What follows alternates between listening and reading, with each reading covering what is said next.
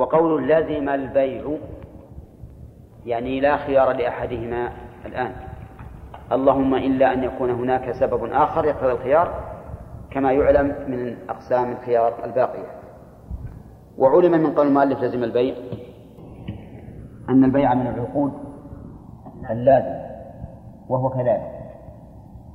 فإنه من العقود اللازمة والعقود ثلاثة أنواع. لازم من الطرفين وجائز من الطرفين ولازم من طرف دون الآخر. عرفتم؟ طيب. اللازم من الطرفين لا يمكن فسخه إلا برضاهما أو بسبب آخر شرعي. والجائز من الطرفين ها يجوز فسخه برضاهما أو بغير رضاهما من الطرفين. يعني حتى لو لم يرضى الآخر. واللازم من طرف دون طرف يجوز في الطرف الجائز في حقه دون الآخر. مثال اللازم من الطرفين البيع مثال الجائز من الطرفين الوكالة. الوكالة جائزة من الطرفين. فإذا وكلتك أن تبيع لي هذا الشيء فلك أن تفسخ الوكالة ولي أن أفسخ الوكالة. طيب اللازم من الطرفين من أحد الطرفين كالرهن. الرهن لازم في حق الراهن جائز في حق المرتهن. نعم لازم في حق الراهن جائز في حق المرتهن. عرفتم؟ لا مو عكس فالمرتهن له الحق الحق له. لو شاء لفسخ الرهن. والراهن الحق عليه. فلا يمكن أن يفسخه. مثال ذلك أعطيتك هذا الجهاز رهنا. أنا راهن وأنت مرتهن. بالنسبة لك أنت يجوز أن تفسخ الرهن. بالنسبة لك أنت أيها المرتهن. يجوز. لأن الحق لك لكن بالنسبة لي لا يجوز. فإذا أقسام العقود ثلاثة أو أنواع ثلاثة لازم من الطرفين وجائز من الطرفين ولازم من طرف واحد. الثاني يعني القسم الثاني من أقسام الخيار أن يشترطاه في العقد مدة معلومة. قال المؤلف أن يشترطاه. الفاعل هنا يعود على من؟ البائع والمشتري يعني لا بد أن يكون الشرط من البائع والمشتري فلو تبايعت أنا وأنت واشترط واحد آخر الخيار فهل ينفع؟ ما ينفع لا بد أن يكون شرط الخيار للمتعاقدين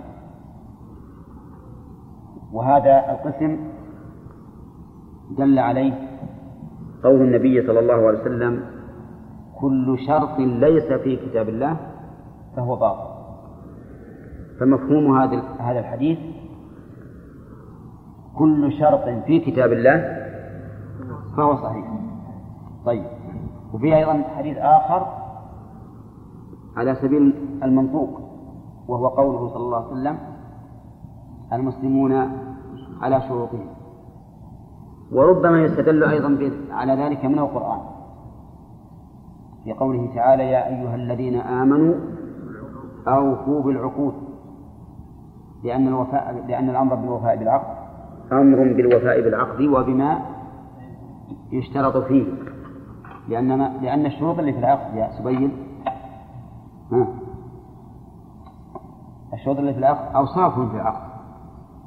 أولى فإذا كانت أوصافا فيه فإن الأمر بالوفاء بالعقد يتضمن الأمر بالوفاء بها.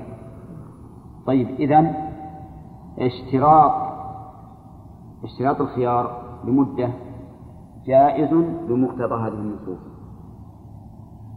فإن قلت إن هذا قد يمنع قد يمانع فيه من يمانع ويقول إن هذا الشرط ليس في كتاب الله.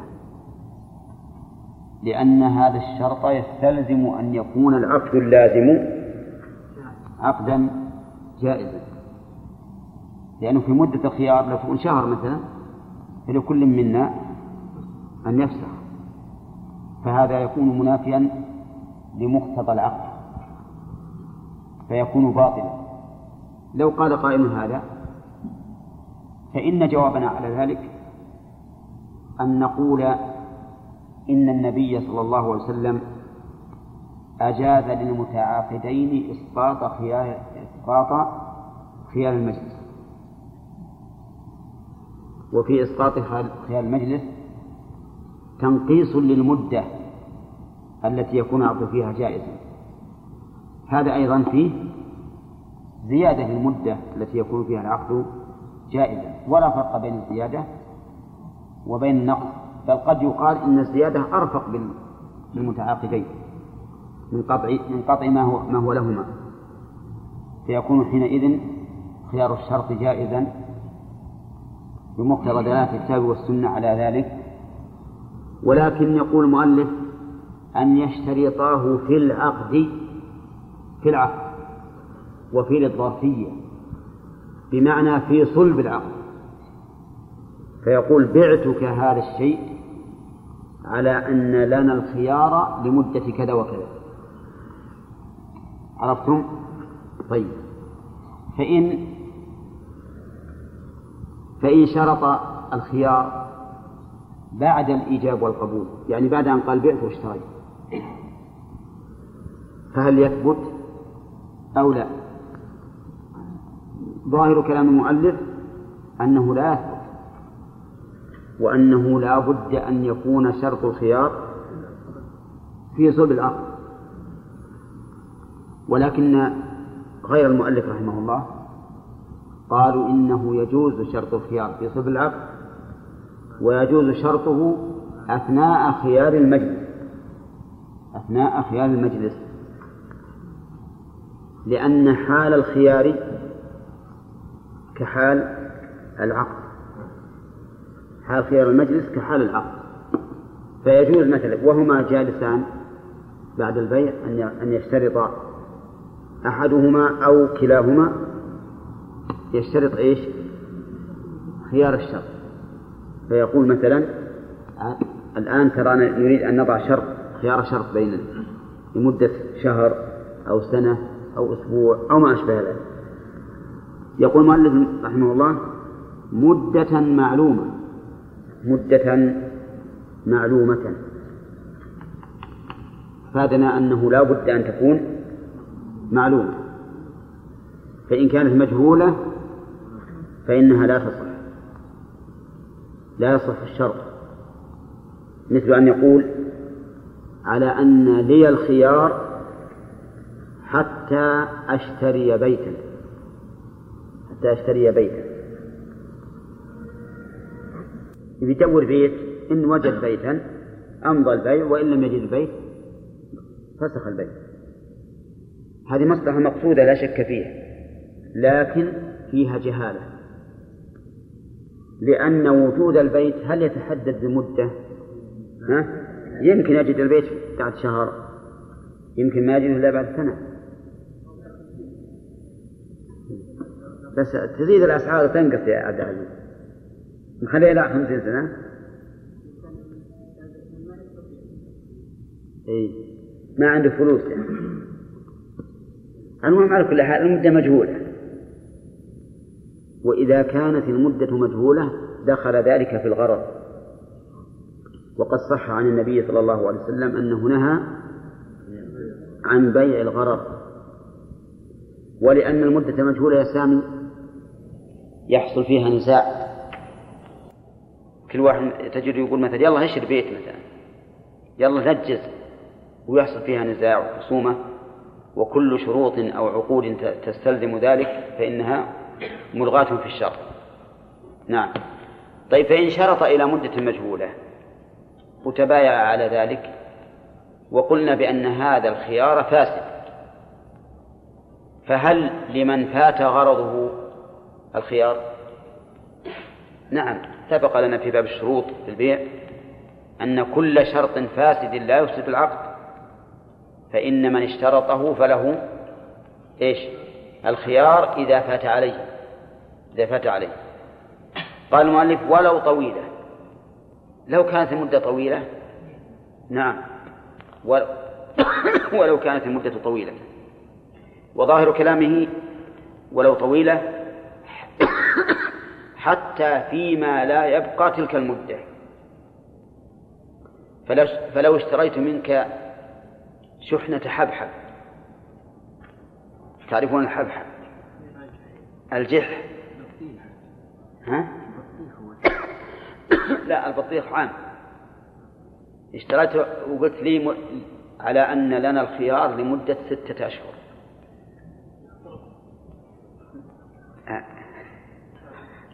وش تقولون؟ كلام المؤلف يقول ولو طويلة. ما قيده ما قال إلا أن يخشى فساد المعقود عليه. قال ولو طويلة. يصح هذا ولا لا؟ على كلام المؤلف يصح. ولكن ماذا نعمل؟ خلي الشحنة لمدة ستة أشهر. لا يقولون إذا خاف فسادها تباع. تباع. ويحفظ يحفظ الثمن. وشاف هل يهون أو ما يهون. أعتقد أنه إن باعها بأقل من الثمن. ها؟ يبي يهون. وإن باعها بأكثر يبي يهون البائع. أولا ولهذا قال بعض الأصحاب رحمهم الله إنه إذا كانت المدة الطويلة يخشى منها فساد المعقود عليه فإنها لا تصح. فإنها لا تصح. نعم. وهذا القول له وجه أن الذي يخشى فساده ما يمكن أن يضرب له مدة نعم يفسد فيها لأن هذا شبه تلاعب. نعم. قال ها؟ لماذا إيش؟ نيتهم وش النية؟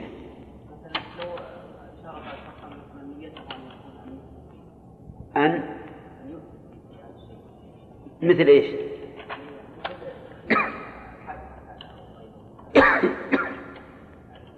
هذا ذكروه قالوا بعضهم قال لا بأس ويحفظ الثمن إن فسخ البيع فهو البائع وإن لم يصح فهو المشتري وبعضهم قال ما يصح إذا شيء عند الناس هو على شور يأخذ الغرض وهو على شور يعني يشاور أهله عليه مثلا أو هذا تقدم لنا في باب شروط البيع.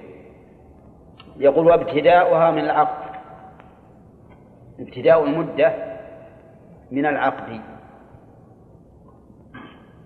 وعلى هذا فيجتمع في المجلس كم خيارا؟ خيار خيار المجلس الثابت بأصل الشرع. وخيار الشرط. ولا مانع من أن تتعدد الأسباب على مسبب واحد. وقال بعض أهل العلم ابتداؤها من التفرق من المجلس. ابتداؤها من التفرق من المجلس. وعللوا ذلك بأن خيار المجلس ثابت بالشرع لا بالشرط. وينبني على الخلاف ما لو قلت بعتك هذا الشيء على أن لنا الخيار لمدة ثلاثة أيام. وبقينا في المجلس لمدة نصف يوم. فعلى القول بأن ابتداءه من العقد إذا مضى يومان ونصف من التفرق ها؟ انتهى الأجل. وعلى القول بأنه من التفرق إذا مضى يومان ونصف لم ينتهي حتى يأتي النصف الثالث. آه نعم النصف الأخير. واضح؟ هذا مما يترتب على الخلاف. ولكن المؤلف يرى أن ابتداءها من العقد. وأنه لا مانع من أن يجتمع سببان للخيار. وإذا مضت مدته أو قطعاه بطل.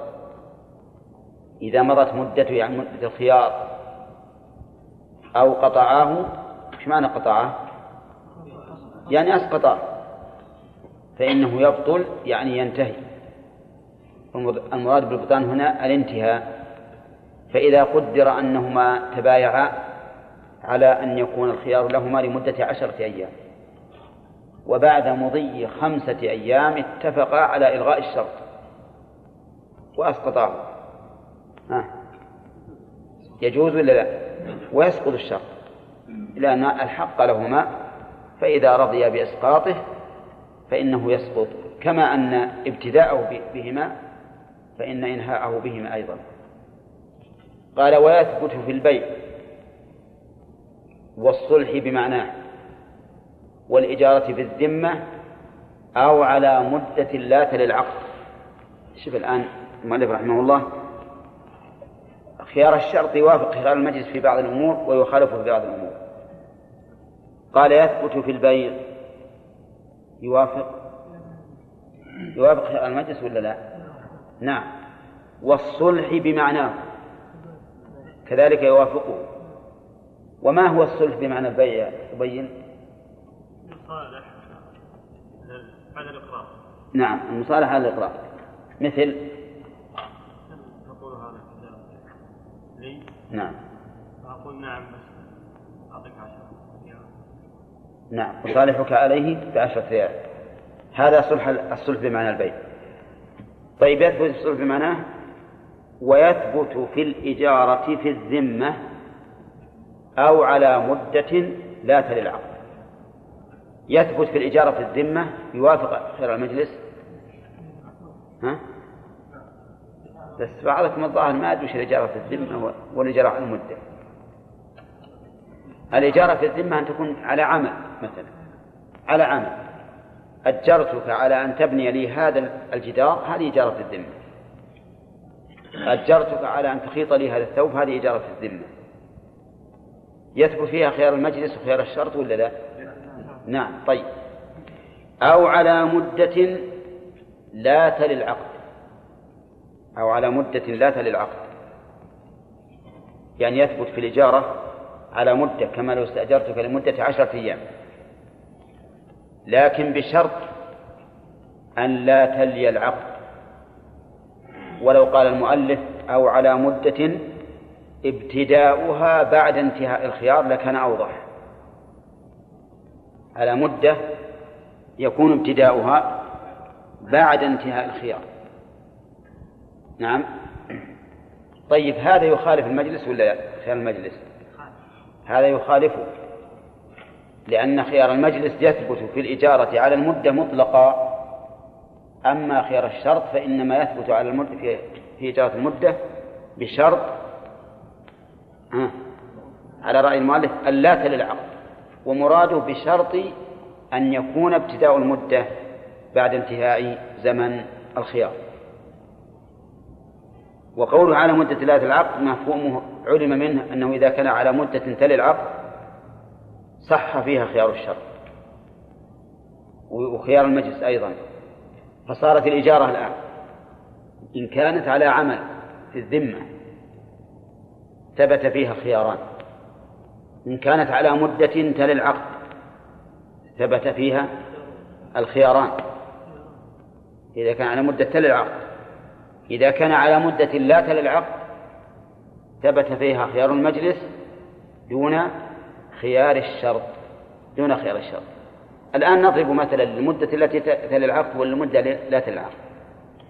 أجرتك بيتي هذا سنة بألف درهم. من الآن؟ هذه إجارة على مدة ها؟ تلي العقد. طيب. هل يجوز أن أجعل فيها خيار شرط يا إخوان مدة تلي العقد يجوز. أو على مدة تل العقد ولا يقول لا تل العقد ها؟ و... الخيار يثبت في في مدة إذا كان في مدة لا تل العقد يثبت الخياران إذا كان في مدة لا تل العقد. أما إذا كان تل العقد فيثبت فيها خيار واحد وهو خيار المجلس. الآن نعود إلى المثال. لنصحح فنقول هذا رجل استآجر شخصا بيته لمدة سنة بألف درهم من الآن. فيها خيار مجلس؟ فيها خيار مجلس. فيها خيار شرط؟ لا. هي لتلعب ما فيها خيار شرط أنه على قول المؤلف وعلى قول غير المؤلف. نشوف الآن في المسألة. لماذا؟ الآن لو قلت أجرتك بيتي لمدة سنة بعشرة آلاف على أن لي لي لنا الخيار شهرا. هذا الشهر الذي يمضي ما ندري. هل يكون لصاحب البيت أو يكون للمستأجر؟ لأنه إن إن بقيت الإجارة صار لمن؟ لصاحب البيت آه لا إن بقيت الإجارة صار للمستأجر وإن فسخت الإجارة صار لصاحب البيت وحينئذ تكون هذه المدة اللي فيها الخيار ما يعلم ما يعلم لمن هي لا يعلم لمن هي ولا لا؟ ما ندري لأنه إن فسخت الإجارة صارت لمن؟ لصاحب البيت. وإن لم تفسخ فهي للمستأجر. فكان الأمر الآن مترددا بين أن أن تكون الإجارة في مدة الخيار للمؤجر أو للمستأجر وهذا يؤدي إلى الغرر وما أدى إلى الغرر فهو باطل. واضح؟ أما إذا كانت المدة لا العقد والمثال لها كما يلي. أجرتك بيتي هذا سنة تبتدئ من شوال تبتدئ من شوال على أن لي الخيار لمدة عشرة أيام على أن لنا الخيار لمدة عشرة أيام إيش تقولون؟ يجوز؟ يجوز الآن إحنا الحين كم الشهر الآن؟ ما هو بسبعة عشر طيب قلت أجرتك بيتي لمدة سنة بألف درهم تبتدئ من شوال على أن لي الخيار لمدة عشرة أيام يجوز ولا لا؟ ها؟ لا يجوز؟ يجوز هذا لأن مدة الخيار تنتهي قبل ابتداء مدة الإجارة ولا لا؟ أليس كذلك؟ المدة التي بين العقد وبين ابتداء مدة الإجارة لمن؟ نعم لصاحب البيت متيقنة ولا مشكوك فيها؟ متيقن ولهذا صحت الإجارة صح الشرط لأن ابتداء مدة الإجارة بعد انتهاء مدة الخيار ولهذا أنا قلت لكم لو قال المؤلف أو على مدة ها لا تبتدئ إلا بعد انتهاء مدة الخيار لأن قول المؤلف أو على مدة لا العقد ليس على ظاهره. لو أردنا على ظاهره نشوف لو قال أجرتك بيتي هذا لمدة سنة ابتداؤها من الخامس والعشرين من رمضان. من الخامس والعشرين من رمضان. ونحن الآن في سبعة عشر من رمضان. هل تلي العقد المدة ولا لا؟ على أن لي الخيار لمدة عشرة أيام. ها؟ أسألكم الآن. لا يا أخي. المدة لا تلي العقد. أولا فلو أخذنا بظاهر كلام المؤلف لقلنا إن شرط الخيار هذا صحيح. لأن المدة لا تلي العقد. وأنا شرطت الخيار في مدة لا تلي العقد ما أدري. ما نقول نظر المغشي عليه من الموت. نعم. طيب الآن انتبه. أجرتك بيتي لمدة سنة. ابتداؤها من الخامس والعشرين من رمضان. صحيح؟ هذا صحيح. تبدأ المدة من خمس وعشرين من رمضان. على أن لي الخيار لمدة عشرة أيام. من الآن ولا من من الآن. من الآن من سبعة عشر. شف المدة للعقد ولا لا؟ مدة الإجابة. ما للعقد. فظاهر كلام المؤلف أن هذا الشرط صحيح لأننا شرطنا خيارا في مدة في إجارة على مدة لا تلي العقد. هو يا أخوان. زين. وهل هذا صحيح؟ لا. لماذا؟ لأن مدة الخيار تمتد إلى ما بعد ابتداء مدة العقد. والمحذور لا زال لا زال موجودا. وعلى هذا فالعبارة فالعبارة السليمة أن نقول أو على مدة لا تبتدئ إلا بعد انتهاء زمن الخيار. لتكون العبارة محكمة أو على مد وهذا مراد المؤلف بلا شك.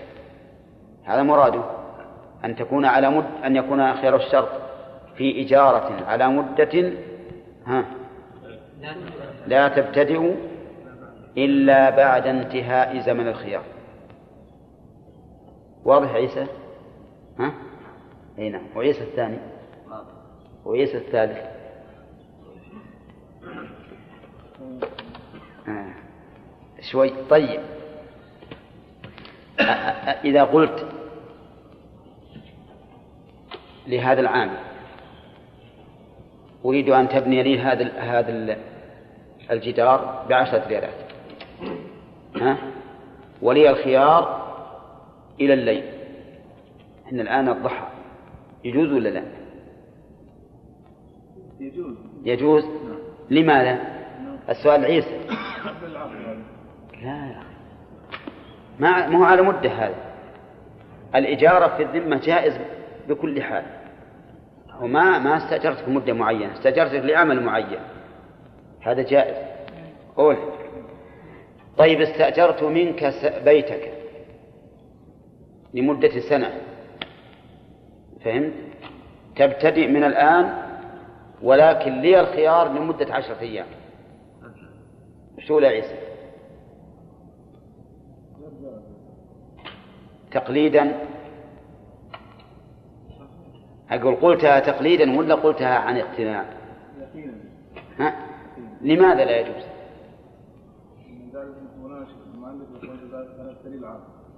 هو ما يصح. طيب هذا صحيح هذا كلام المؤلف لكن تعليل كلام المؤلف لأن كلام المؤلف ما هو بنص شرعي نقبله. إذا لم يذكر له دليلا أو تعليلا قلنا ما ما نقبله منك.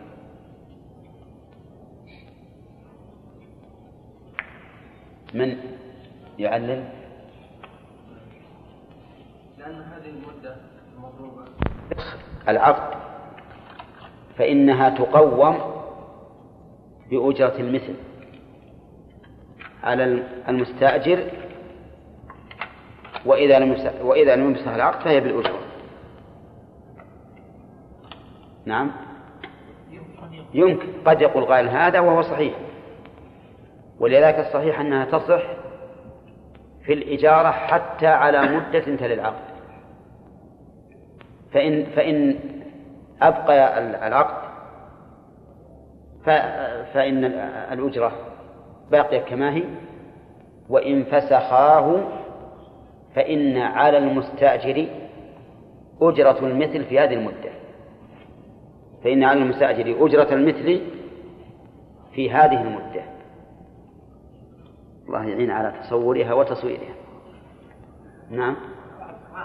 واضحة؟ وغانم فاهمة؟ طيب. أجرتك بيتي لمدة سنة. ابتداؤها من الآن. بألف ومائتي درهم. كم الشهر؟ ها؟ مئة. مئة درهم. الشهر مئة درهم. زين؟ على أن لي الخيار لمدة شهر. على أن لي الخيار لمدة شهر. مضى الشهر ما فسخنا الإجارة كم يلزم المستأجر؟ كم يلزم من الإجرة؟ ألف ومائتين ما اتفقنا عليه. يعني بقيت الإجارة على ما هي عليه لأن ما فسخناها طيب على أن لي خيار من الشهر لكن لما مضى من الشهر خمسة عشر يوما فسخناه فسخت الإجارة. كم أستحق من الأجرة بالنسبة لما عقدنا عليه؟ خمسين درهم. لكنها في الحقيقة خمسة عشر اليوم هذه تساوي مئة درهم. لأن الوقت وقت موسم. الوقت وقت, وقت موسم. وهذا الرجل استأجر الدكان لمدة سنة على أن له خلال مدة شهر. ويوم قضى الموسم قال ما أنا مستفيد من هذا الدكان هونت نقول خمسة عشر اليوم ما ما ما, ما نأخذ منك خمسة ريال فقط. كم نأخذ؟ مئة. لأن أجرة المثل في في خمسة عشر اليوم هذه مئة اتضح الآن ولا ما اتضح؟ ها؟ اتضح يا غانم؟ ها؟ يقينا صور هذه صور هذه على مدة تلي العقد فيها قولان المذهب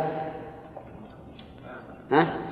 لا يصح والعلة كما سمعت هو التقرير لأن ما نديها المدة تكون للمؤجر أو المستأجر والقول الثاني أنها تصح.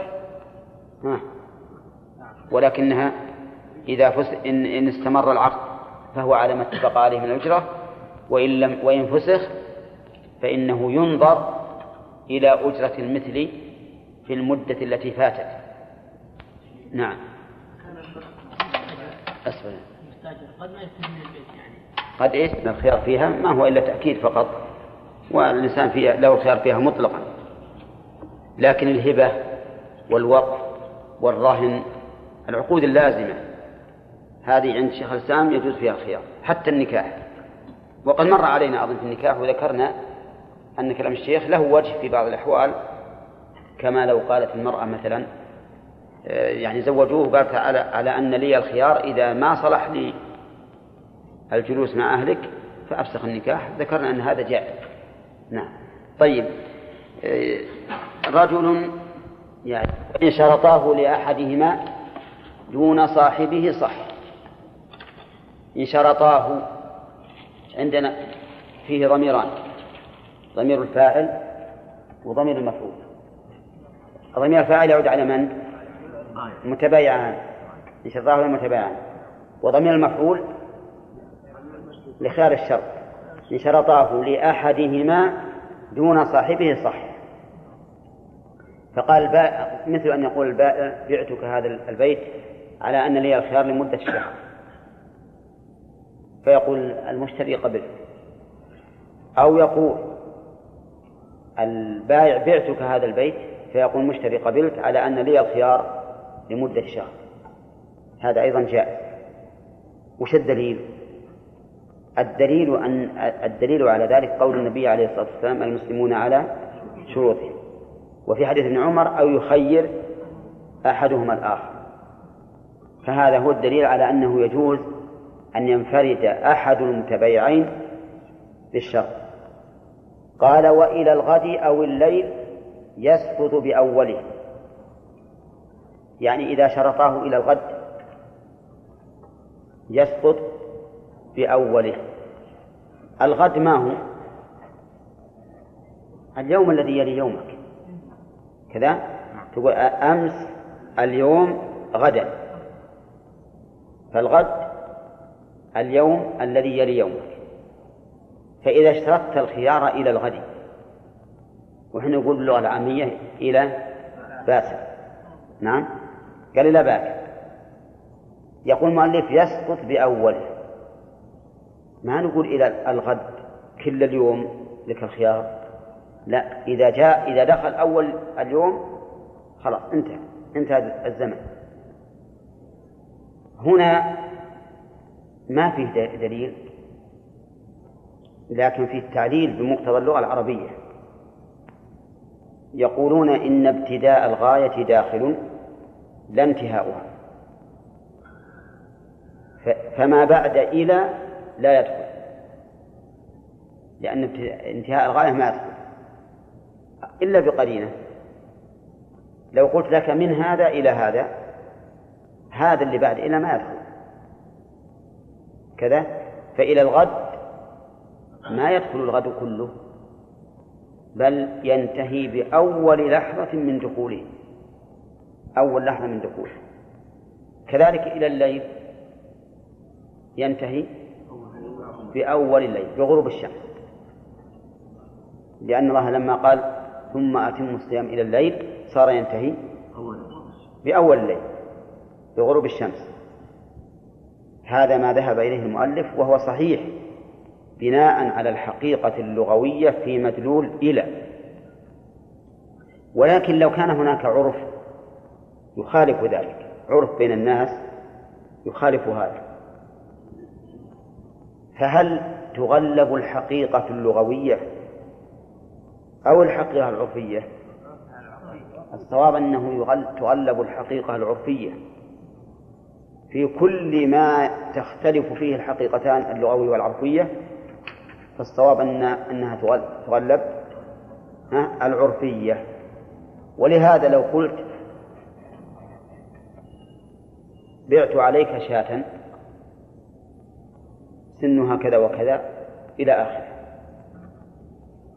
فأتيت لك بتيس. وش تقولون؟ ما يصح. عرفا ما يصح. وإن كان شرعا يطلق عليه اسم شاة لكن عرفا لا. نعم. طيب إذا الصواب في هذا أنه إذا قال إلى الغد فإننا نرجع إلى العرف. فإذا جرت العرف إنه إلى الغد يعني إلى أن يفيض السوق ويفتح الناس. ها؟ فإننا نعمل به. إلى الليل إذا جرت العادة إلى الليل يعني إلى فتح السوق في الليل وهو ما يفتح إلا بعد العشاء. فالمعنى؟ ها؟ إلى فتح السوق. فالصحيح في هذا أنه يعمل بالعرف فإن لم يكن عرف أو كان العرف مختلفا في هذا الحي فإننا نرجع إلى اللغة لأن ما لا يمكن انضباطه يرجع فيه إلى اللفظ. لا الغد من من طلوع الفجر. من طلوع الفجر. أي نعم. قال المؤلف ونعم يسقط بأوله ولمن له الخيار الفسخ ولو مع غيبة الآخر وسخطه. لمن له الخيار؟ من بائع أو مشتري؟ له الفسخ سواء كان الآخر غائبا أو حاضر طيب إذا كان حاضرا واضح يقول ترى شفت يا فلان ترى هونت فسخت العقد إذا كان غائبا كيف؟ إي نعم يجيب يشهد يقول أنا فسخت العقد. فسخت العقد. حتى لو كان غائبا. كما أن الطلاق فسخ للنكاح فلو طلق الإنسان زوجته وهي غائبة ها وقع الطلاق ولو كانت غائبة. لأن هذا حقه. فإذا كان حقه فله أن يسقطه متى شاء ولو مع غيبة الآخر. طيب لمن له الخيار؟ الثاني له أن يفسخ؟ ها؟ لو قال الثاني أنت ما دام إنك هونت ولك تهون أنا بهون بعد. وش نقول؟ نقول ما جعلت ذلك لنفسك. طيب. ولو مع سخط الآخر. الآخر عين. هذا واحد باع بيته على أن له الخيار لمدة شهر. البائع هو له الخيار؟ فزادت الأشياء. ارتفعت القيم. وبعد عشرين يوما جاء إلى المشتري. قال له هونت فسخت البيع. قال ما يصير. ما لك وزعل عليه. ما مش تقولوا ينفسخ ولا لا؟ لو سقط ذاك ولو زعل. نعم ولو زعل. لأن الحق له هو اللي أنت الذي مكنته من الحق. لو شئت لقلت عند العقد. ها؟ ما أقبل ما, ما لك خيار. نبي من الآن. و ولو مع غيبة الآخر وسخطه ثم قال والملك مدة الخيارين للمشتري. الملك يطلق على المعنى وعلى الفعل. إن قلت ملك فهو مصدر ملك يملك ملكا. وإذا قلت الملك فالمعنى معنى الملكية. الملك مدة الخيارين وش الخيارين؟ وش اللي تقدم من الخيارات؟ المجلس والشرط فالملك مدة الخيارين للمشتري لا للبائع لماذا؟ يعني ما هو الدليل وما هو التعليل الدليل قول النبي صلى الله عليه وسلم من باع عبدا وله مال فماله للذي باعه إلا أن يشترط المبتاع. من باع عبدا وله مال فماله للذي باعه إلا أن يشترط المبتاع. وجه الدلالة من ذلك؟ أنه قال ماله للذي باعه. وهذا يشمل ذلك من حين العقد من حين البيع. فإذا كان مال العبد للبايع دل ذلك على أن العبد لمن؟ ها؟ لا للمشتري يا أخي. لأنه قال فماله للبائع من باع عبدا فماله للذي باعه إذن والعبد للمشتري بمجرد البيع. فدل ذلك على أنه على أن الملك ينتقل إلى المشتري ها؟ بمجرد العقد. ما أدري بعضكم ما هو واضح. واضح يا عيسى؟ ها؟ طيب. من باع عبدا وله مال فماله الذي باعه إلا أن يشترط المبتاع طيب التعليل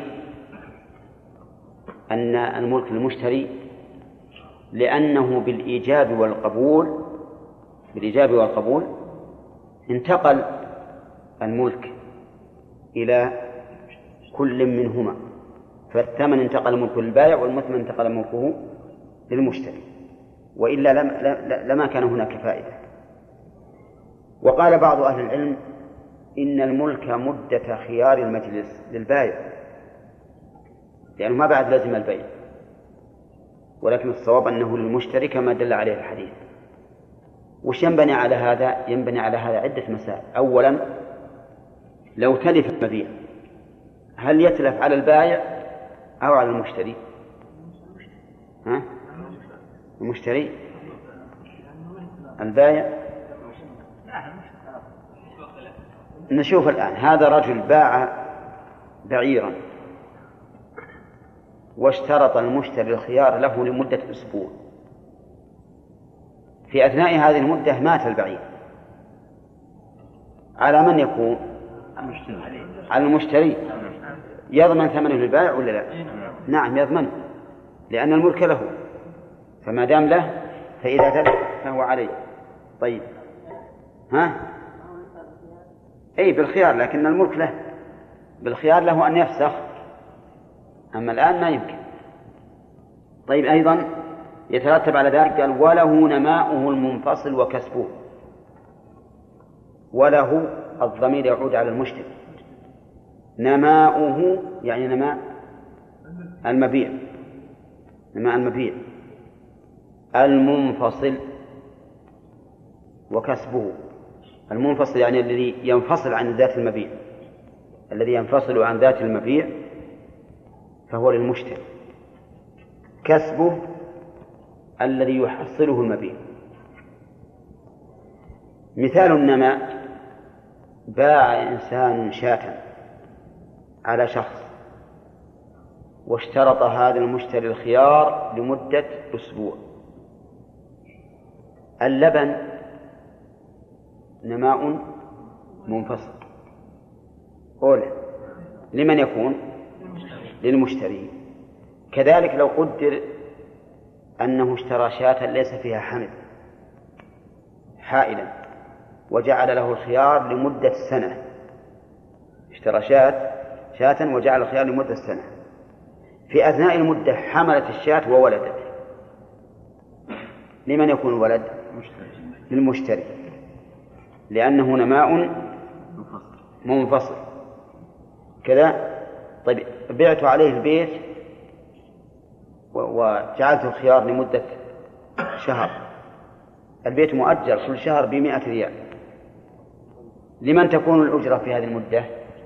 للمشتري تكون للمشتري طيب الصوف كذلك مثله إذا إذا إذا بس الصوف الغالب أنه أنه يقع عليه العقد. يكون تابعا لها.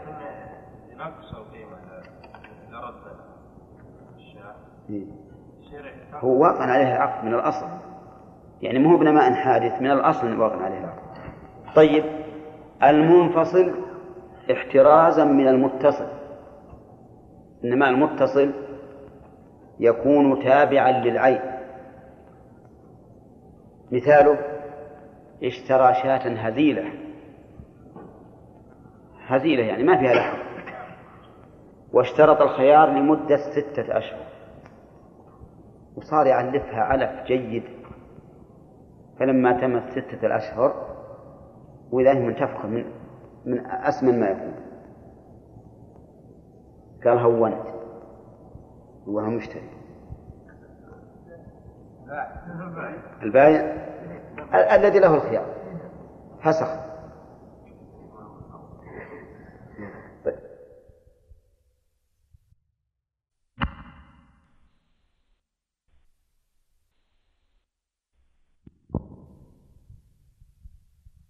ستة أشهر والعبد هذا ما يعرف يكتب يوم السبت. فعلمته الكتابة والقراءة في هذه المدة فقال البائع هونت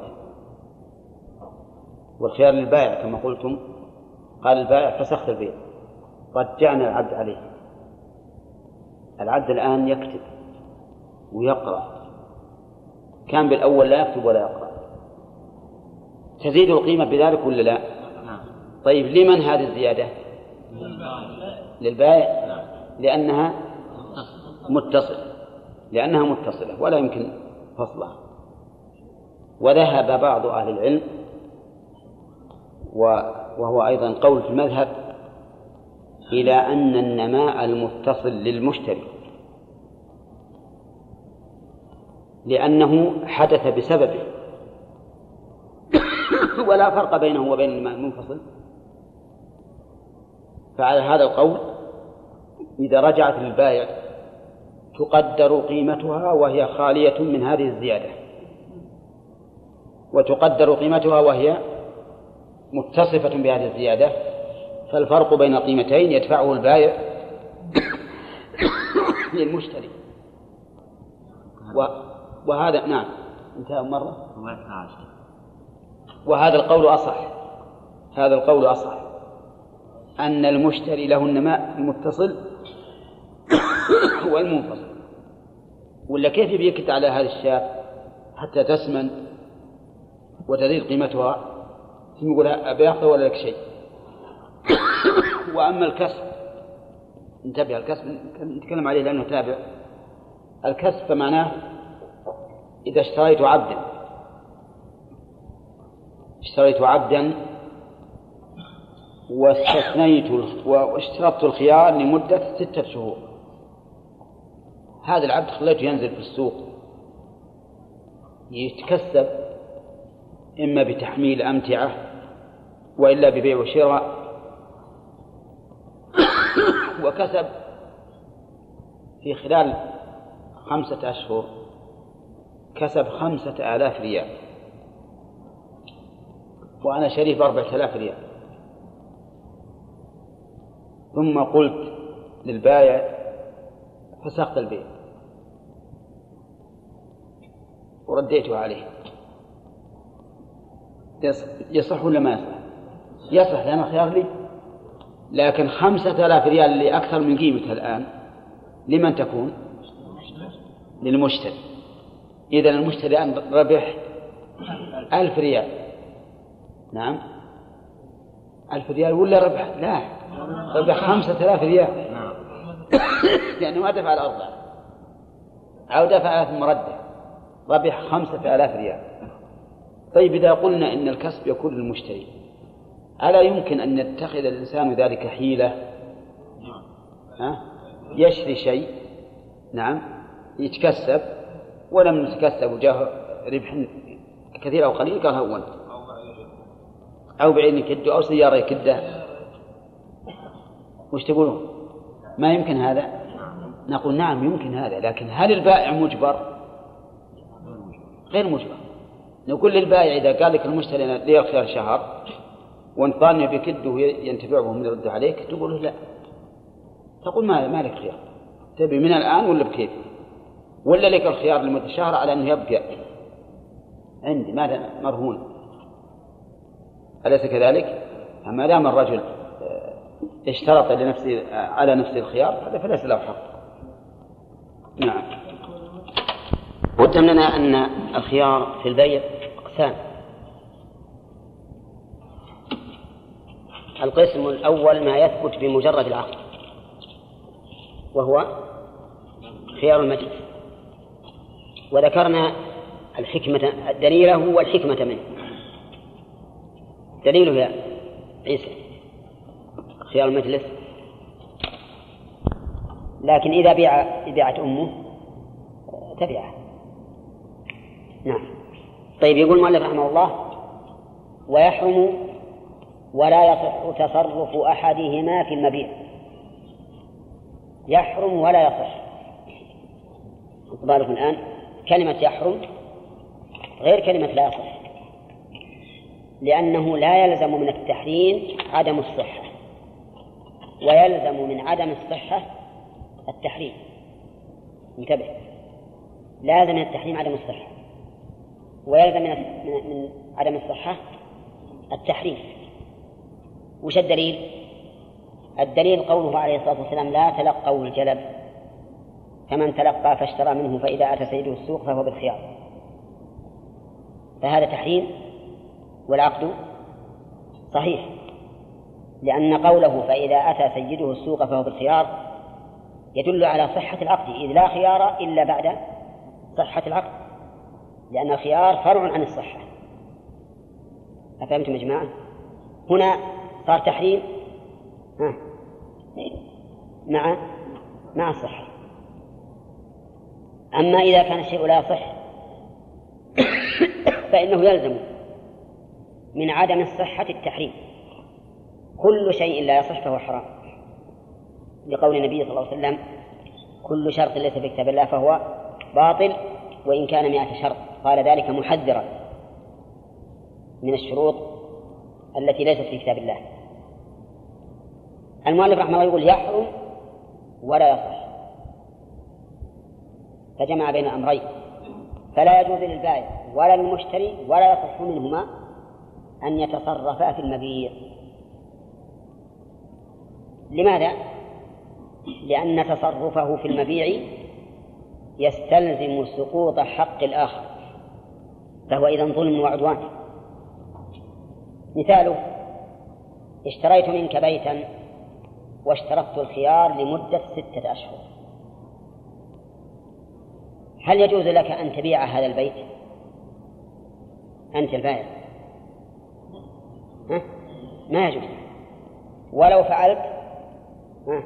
لم يصح وهل يجوز لي أنا أيها المشتري أن أبيع هذا البيت لا. ولو فعلت لم يصح. لأن البائع لو تصرف وأنفذنا تصرفه. جنينا على من؟ على المشتري. والمشتري لو تصرف وأنفذنا تصرفه جنينا على البائع. وعلى هذا فنقول لا يصح أن يتصرف لا البائع ولا المشتري في المبيع في مدة الخيار. وظاهر كلام المؤلف أنه لا يصح مطلقا حتى في التأجير حتى في التأجير وأن ما وأن ما يمكن تأجيره يبقى معطلا. يبقى معطلا. فالبيت مثلا يبقى لا يؤجر. لأن التأجير نوع من التصرف. ولأنه إذا أجره ثم اختار البائع مثلا الفسخ وإذا حق المستأجر قد تعلق به فيمنعه بعض الحق ولكن الصحيح أنه يصح تأجيره لأن تأجيره خير من بقائه هدرا. ثم إن أمضي البيع فالأجرة للمشتري وإن فسخ فالأجرة للبائع نعم فالأجرة للبائع بمجرد الفصل يقول وعوضه وعوضه المعين فيها.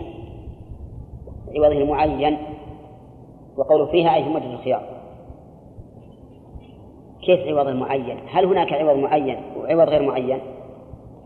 الجواب نعم إذا قلت اشتريت منك هذا البيت بألف درهم العوض معين ولا لا؟ لا غير معين بس بألف درهم في ذمتي فإذا قلت اشتريت منك هذا البيت بهذا الألف بهذا الألف.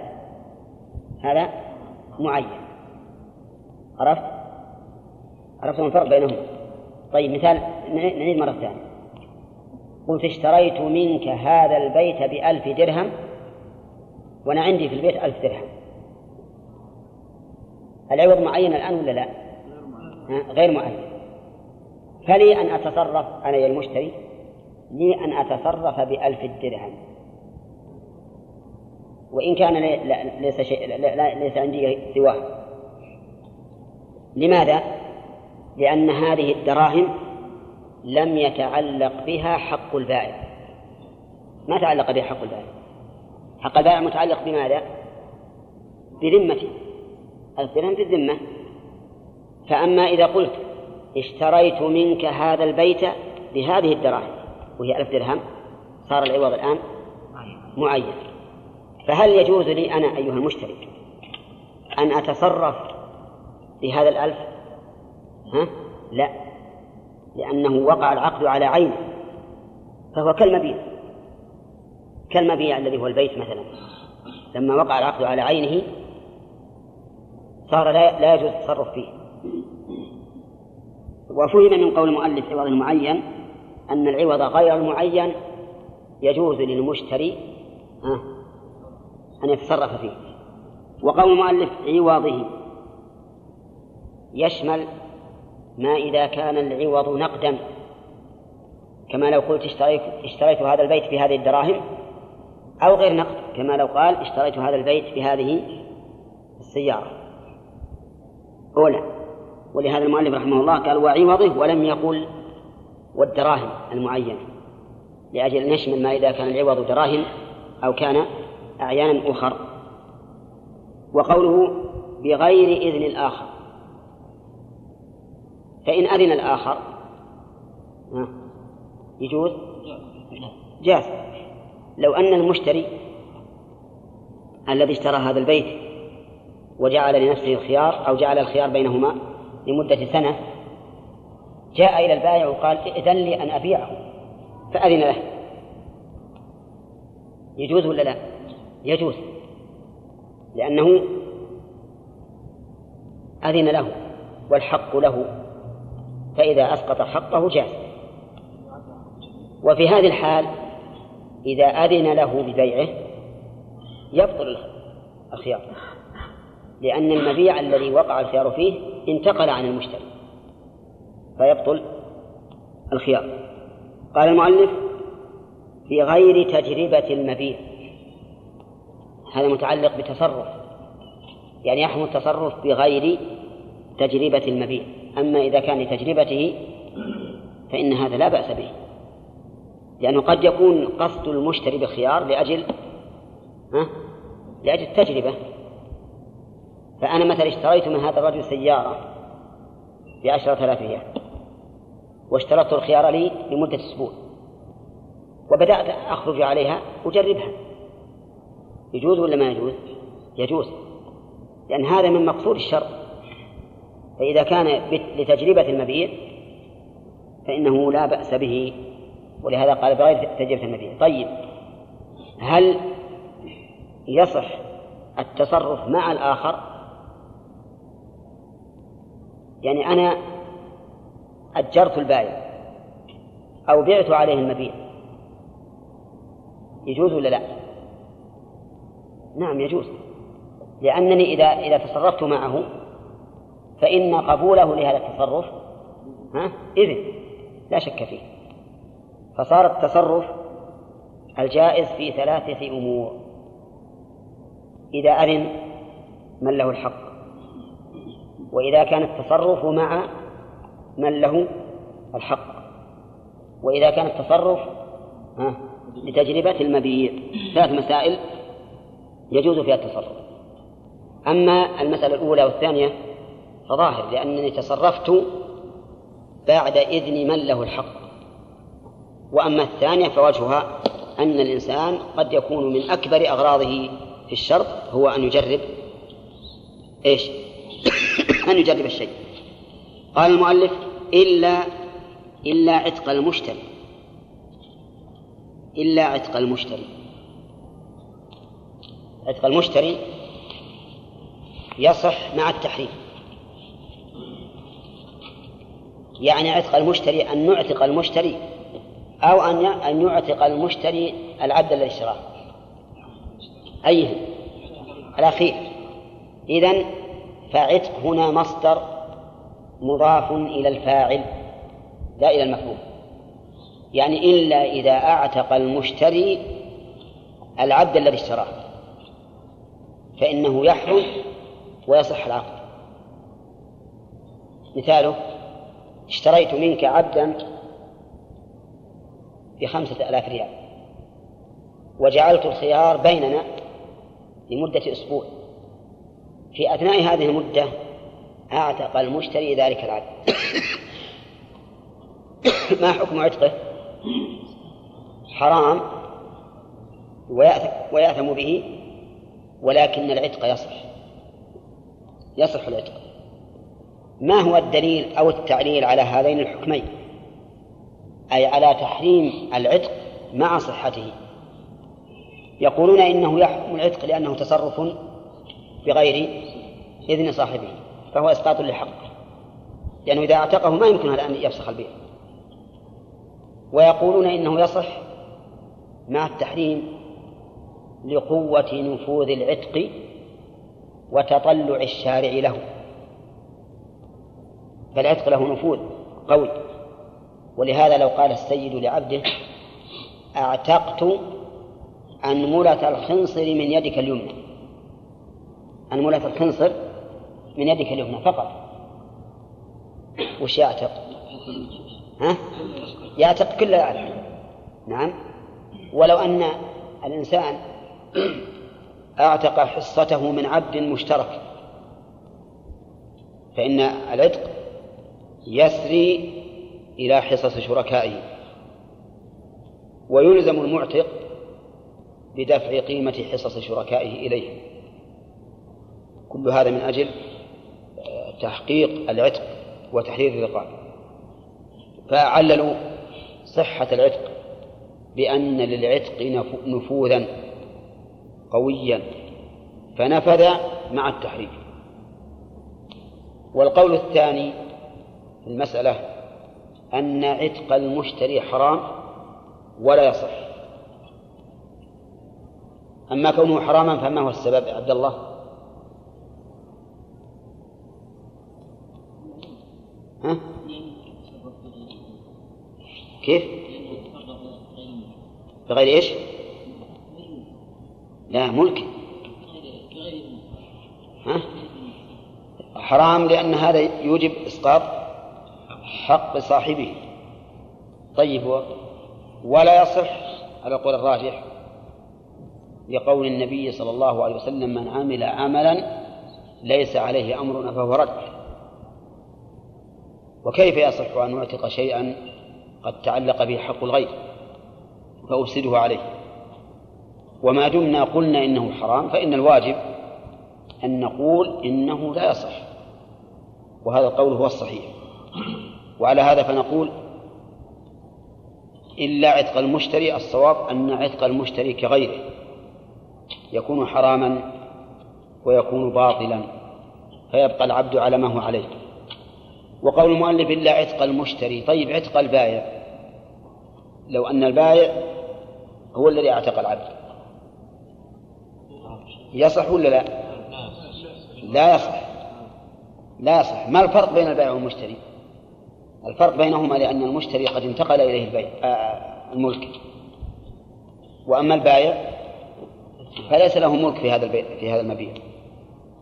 فلهذا صح عتق المشتري دون عتق البائع نعم. نعم. ما يصح. حتى يقول فسخت البيع. إي نعم.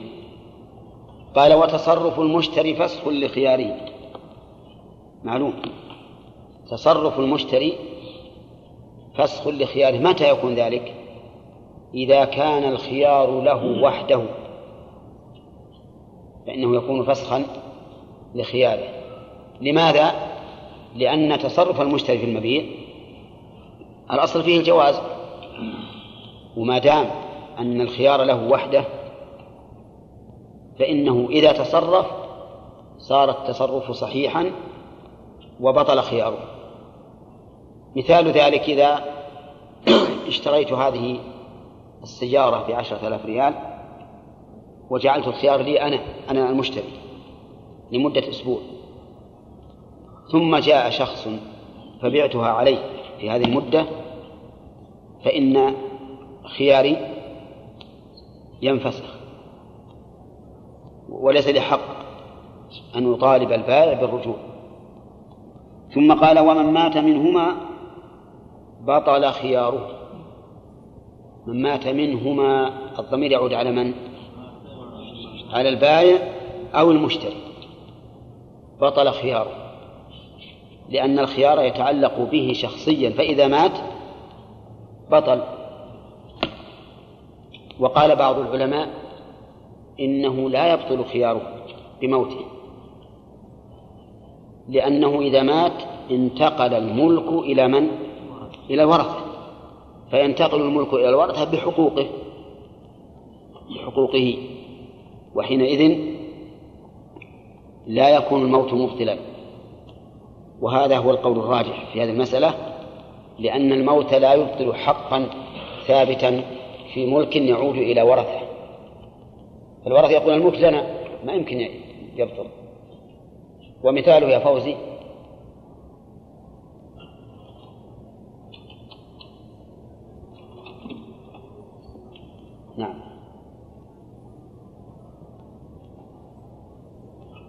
أما تصورت المسألة.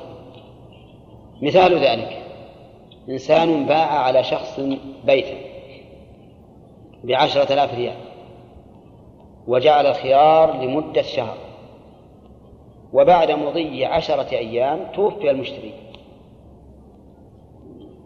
المذهب ها يبطل خياره ولا خيار للورثة. والقول الصحيح أن خياره ها؟ كيف مشتري. المشتري مات في أثناء المدة. فالمذهب أن الخيار يبطل ويبقى البيت ملكا للورثة بدون خيار له. لأن من له الخيار قد توفي. والقول الثاني في المسألة أن الخيار يبقى للورثة. لأن الورثة تلقوا هذا المبيع عن مورثهم بجميع حقوقهم. ومن حقوقه الخيار. فعلى هذا لا لا يبطل وهذا هو القول الصحيح. أما إذا كان الموت في خيار المجلس فهنا يتوجه القول بأن من مات منهما بطل خياره. ووجه ذلك أن الموت أعظم فرقة. والرسول عليه الصلاة والسلام يقول البيان بالخيار ما لم يتفرقا. والموت أعظم فرقة. فإذا مات في المجلس فإنه يبطل خياره في هذه الحال لأن هذا من, أعظم هو أعظم فراق يكون. نعم. ابنا يخرج عن العادة ويسمى هذا الثالث خيار الغبن. الغبن وش معناه؟ الغلبة يعني أنه غلب وغبن وزيد عليه الثمن. فإذا غبن في المبيع غبنا يخرج عن العادة فإن له الخيار. كيف ذلك؟ اشترى شيئا يساوي عشرة بعشرين. هذا غبن يخرج عن العادة. لأن زيادة نصف الثمن هذا غبن لا شك ولا لا؟ طيب إذا اشترى شيئا يساوي عشرة بأحد عشر ها؟ هذا ليس غبنا لأن العادة جرت بأن أهل السوق يختلفون فيما بينهم بواحد من عشرة أو نصف من عشرة أو ما أشبه ذلك طيب العشرة بإحدى عشر ما يكون غبن واحد باثنين غبن ولا لا؟ ها؟ اشترى شيئا يساوي درهما؟ بدرهمين. ها؟ غبن. ليش إذا اشترى عشرة؟ ما يساوي عشرة بأحد عشر ليس بغبن. وإذا اشترى شيئا يساوي واحد باثنين فهو غبن. نعم لأن الزيادة في واحد مع اثنين ها؟ الزيادة كبيرة نصف الثمن. لكن واحد مع عشرة قليلة. ولهذا لو سئلت لو غبن الإنسان في مبيع بألف درهم. ألف درهم. هل يعتبر غبنا أم لا؟ ينظر القيمة مثلا. إذا صار يساوي عشرة ملايين وغبن بألف درهم ها؟ هذا ما هو غبن. لكن إذا صار يساوي خمسمائة وغبن بألف درهم ها؟ هذا غبن. ولهذا يقول المؤلف يخرج عن العادة. قدره بعض العلماء اجتهادا من عنده بأن يكون مقدار الغبن عشرين في المئة. يعني يكون عشرين في المئة يعني الخمس. يعني خمس فإذا غبن بمقدار الخمس فهو غبن يثبت له بالخيار. وبأكثر من ذلك لا. ولكن هل كل غبن يثبت به الخيار؟ لا. بل هو فيه ثلاث صور على المذهب فقط. الغبن وهو زيادة الثمن زيادة تخرج عن العادة هذا لا يثبت إلا في ثلاث صور فقط. الأول بزيادة الناجش ألبى هذه للسببية أي غبن بسبب زيادة الناجش والناجس الناجش اسم فاعل من النجش وأصل النجس في اللغة الإثارة. أصل الإثارة إثارة الشيء. والمراد به شرعا أن يزيد الإنسان في السلعة وهو لا يريد شراءه. وقد نهى النبي صلى الله عليه وسلم عن النجش وقال لا تناجشوا فماذا يريد الباء فماذا يريد الناجش؟ ها؟ قد يريد نفع البائع. وقد يريد ضرر المشتري. وقد يريد نفع البائع وضرر المشتري. ولا لا؟ البائع صديق له والمشتري عدو له. فيريد أن ينفع صديقه ويضر عدوه. هذا هذا هو الناجش الناجش هو الذي يزيد في السلعة وهو لا يريد شراءه وإنما يريد زيادة الثمن على البائع على المشتري إما لنفع البائع. أو ضرر المشتري أو لهما جميعا. وقد يريد الناجش نفع نفسه مو نفع المشتري ولا البائع. قد يريد نفع نفسه كما لو كما لو كان عنده سلعة مثل هذه. عنده سلعة مثل هذه وزاد في ثمنها لأجل أن تزيد أن يزيد الثمن في سلعته. وما يريد نفع البائع ولا المشتري ما يعرف لا, لا البائع ولا المشتري.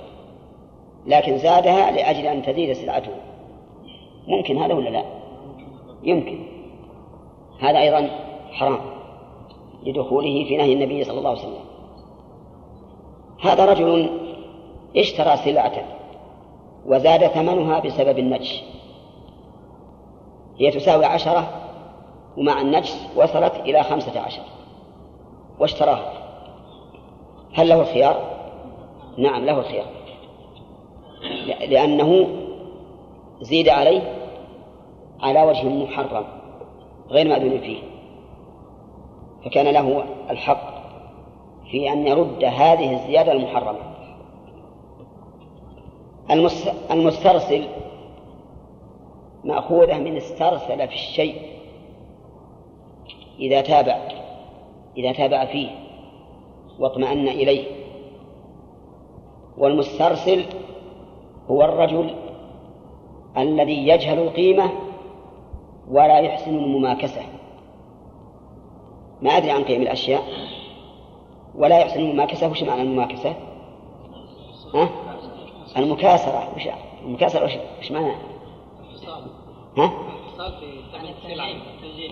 التنزيل. نعم. تنزيل. يعني معناه ما يحسن يكاسر الناس ويطلب التنزيل. رجل سليم القلب. إذا قال له صاحب الدكان هذه بمئة قال ما بس ما هذا هو ثمن الحقيقي قال نعم هذا الثمن الحقيقي. قال تفضل هذه مئة. رجل سليم القلب ما يعرف ولا يحسن الماكس أبدا. هذا هو المسترسل كم هذه من صورة؟ صورتان الصورة الثالثة تلقي الركبان. تلقي الركبان. والركبان هم الذين يجلبون إلى البلد. وليسوا من أهل البلد. فهؤلاء لا يجوز للإنسان أن يتلقاه ويشتري منه لأن في ذلك إضرارا بهم وإضرارا بالسوق. إضرارا بهم لأن الذي خرج إليهم وتلقاهم ربما إيش؟ ربما يخدعهم. أولى ربما يخدعهم يشتري يشتري منهم ما ما يساوي مئة بخمسين. وفيه إضرار بالسوق أيضا. لأنه يحرم أهل السوق من الكسب في تجارة هؤلاء القادمين. يبي يشتريها من الذين قدموا ثم يبدأ يبيعها على الناس بالسعر الذي يريد. ولهذا قال النبي عليه الصلاة والسلام لا تلقوا الجلب فمن تلقى فاشترى منه. فإذا أتى سيده السوق فهو بالخيار. فمن تلقى فاشترى منه فإذا أتى سيده السوق فهو بالخيار. فصار الغبن يكون في ثلاث صور. الصورة الأولى أن يكون بسبب زيادة الناجش. الثاني أن يكون بسبب الاسترسال. والثالث تلقي الركبان. نعم. الدليل في المسترسل قول النبي عليه الصلاة والسلام من غش فليس منا. فكم الرسول عليه الصلاة والسلام يجعل هذا من الغش يجعل الغاش متبرعا منه يدل على تحريم الغش وأنه من الكبائر. ولا ولا يجوز أن نوافق العاصي على معصيته ونمكنه من بلوغ مأربه. ولكن لاحظوا الآن أنه لو غبن الإنسان بغير هذه الطريقة فإنه لا خيار له. لا خيار له.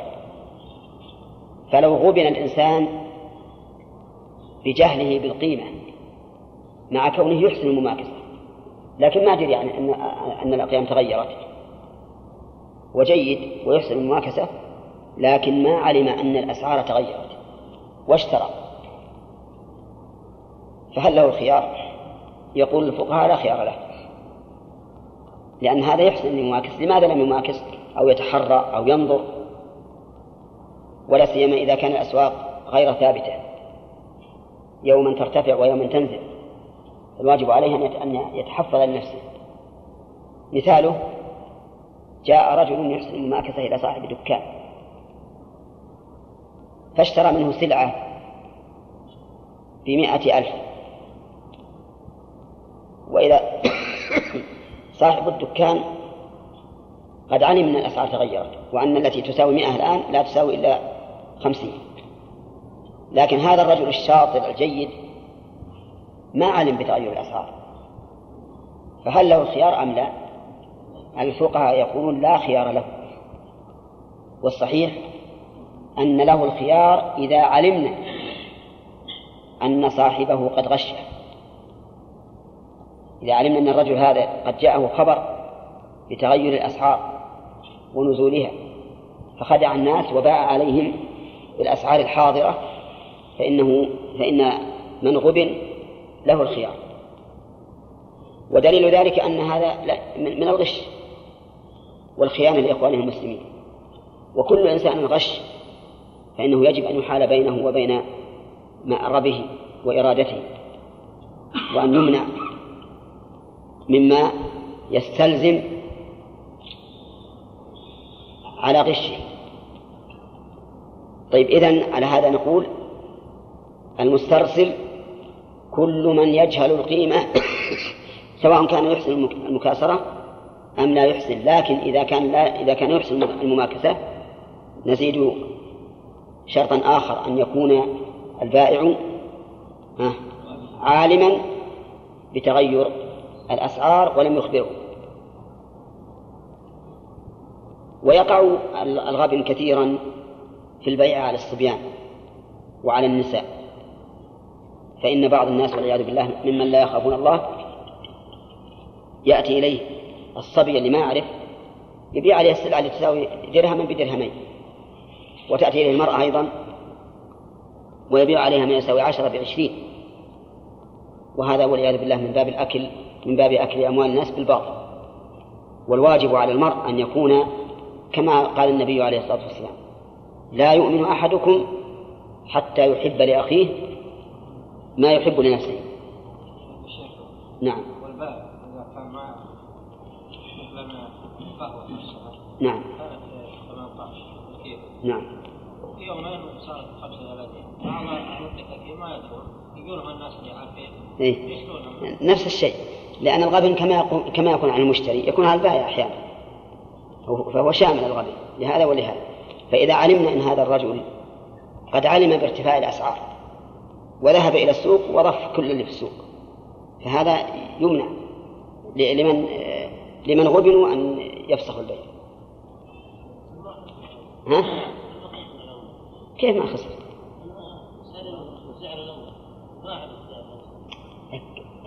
خسر. خسران عظيم. هو الآن اشترى ب 35 اشترى ب 18 اشترى ب 18 وهي وهو يعلم إنها الآن تساوي 35 فقد غبن. غبن بلا شك. هل هذا من النصح؟ إنك تدري مثلا إن السلع زادت في في في الميناء مثلا. وتيجي للناس الغريبين اللي ما يدرون عن الزيادة وتقول يلا ابشري منكم. ما يخالف لكن الزيادة هذه لمن تكون لو بقي في ملكهم تكون لهم. وكل يعرف إن هذا إن هذا العمل غش. نعم لو جاء لهم وقال يا جماعة شوفوا ترى آه، لو قال لهم إن السلع قد زادت اثمانها حتى وصلت إلى خمسة وثلاثين. وأنا بشر منكم مثل ما تبيعون ثمانية عشر ها؟ ما يبيعون؟ طيب. هذا هو النصح على إيش؟ لا ما تلزم ابدا ما ما تلزم ما اظنها ما أظن والله ما ما أعرف. إنما على كل حال إذا كانت تلزمهم فهل إذا اشترى منهم 18 هذا كم يبي يبيعه؟ إن كان يبي يبقى السعر 18 لا بأس. لكن يبي يبيعه بكرة ب 35 نعم.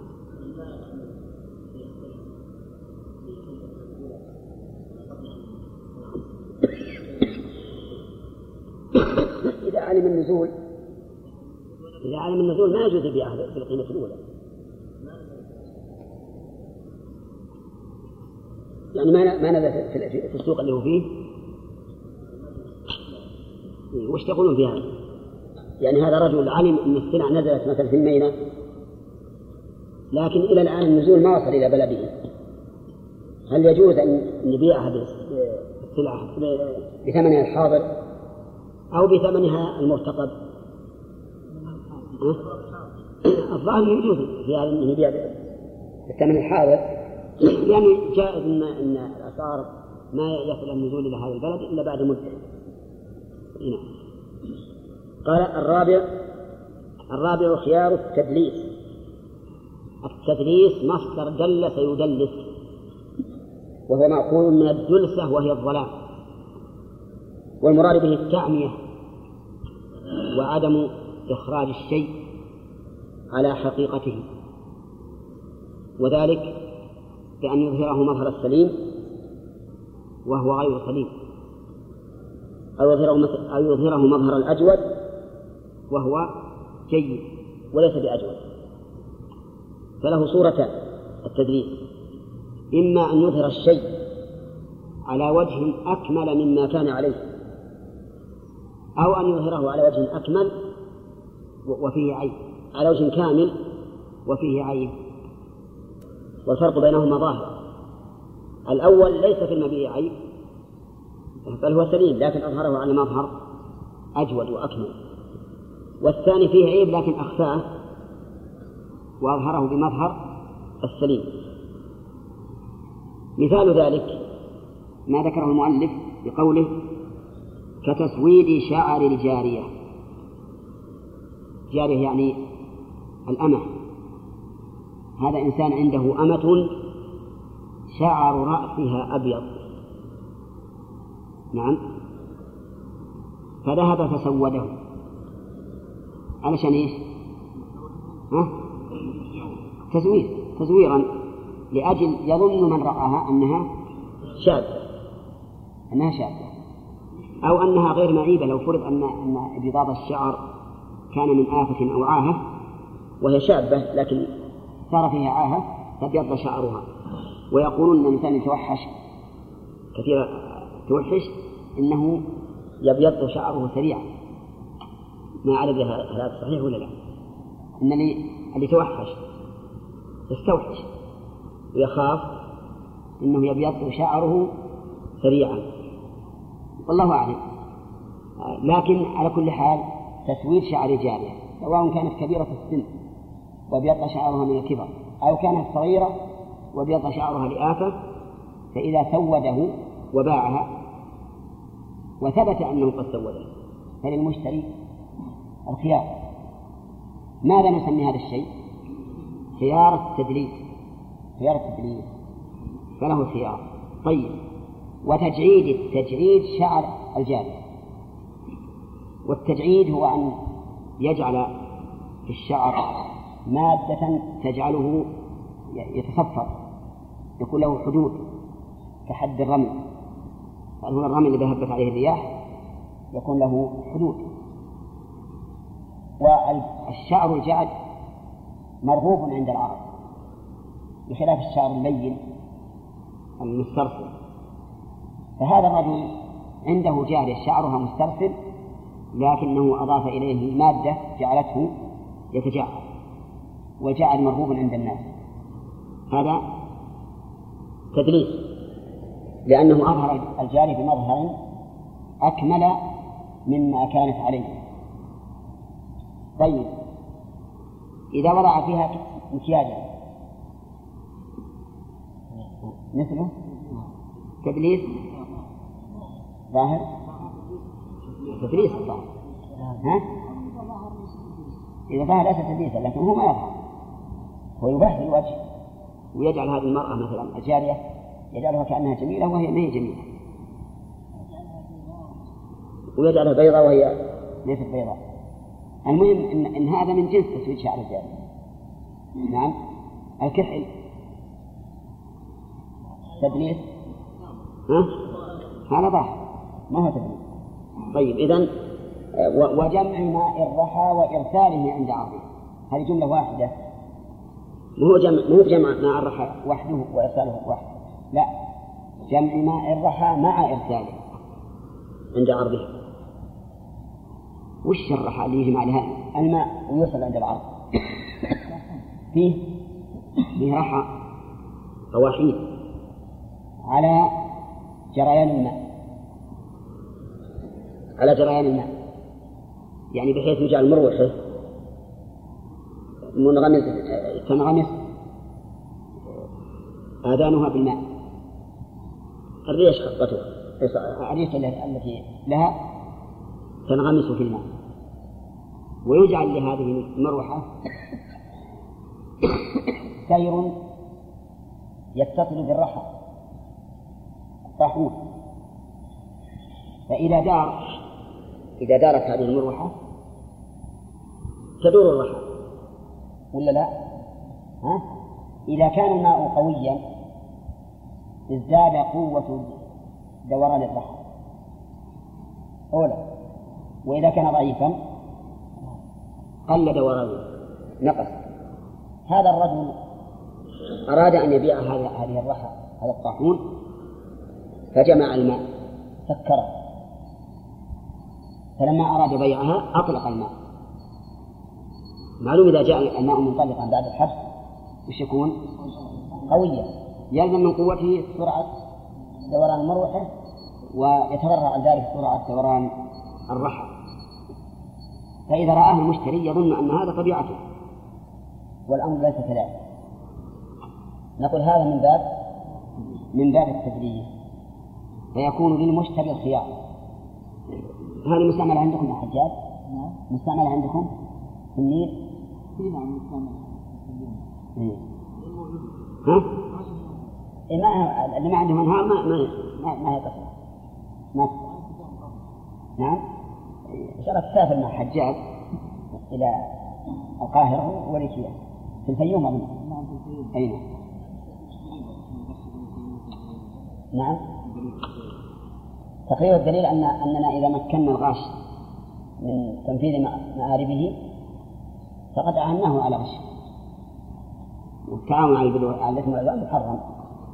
طيب لو أن رجلا عنده سيارة مصلوبة عنده سيارة مصلوبة وضرب عليها أبويه وعرضها للبيت. هل هذا تدريس؟ ها؟ ها؟ إذا صار ما يدري ها؟ لا يمكن. كيف يعني؟ الحين جئتنا بأمرين قرار وزارة التجارة. وهذا اللي تقول. ما يمكن نبيه ما يمكن نبيه ما يمكن نبيه يعني ما يمكن يخسر. عجيب. سبحان الله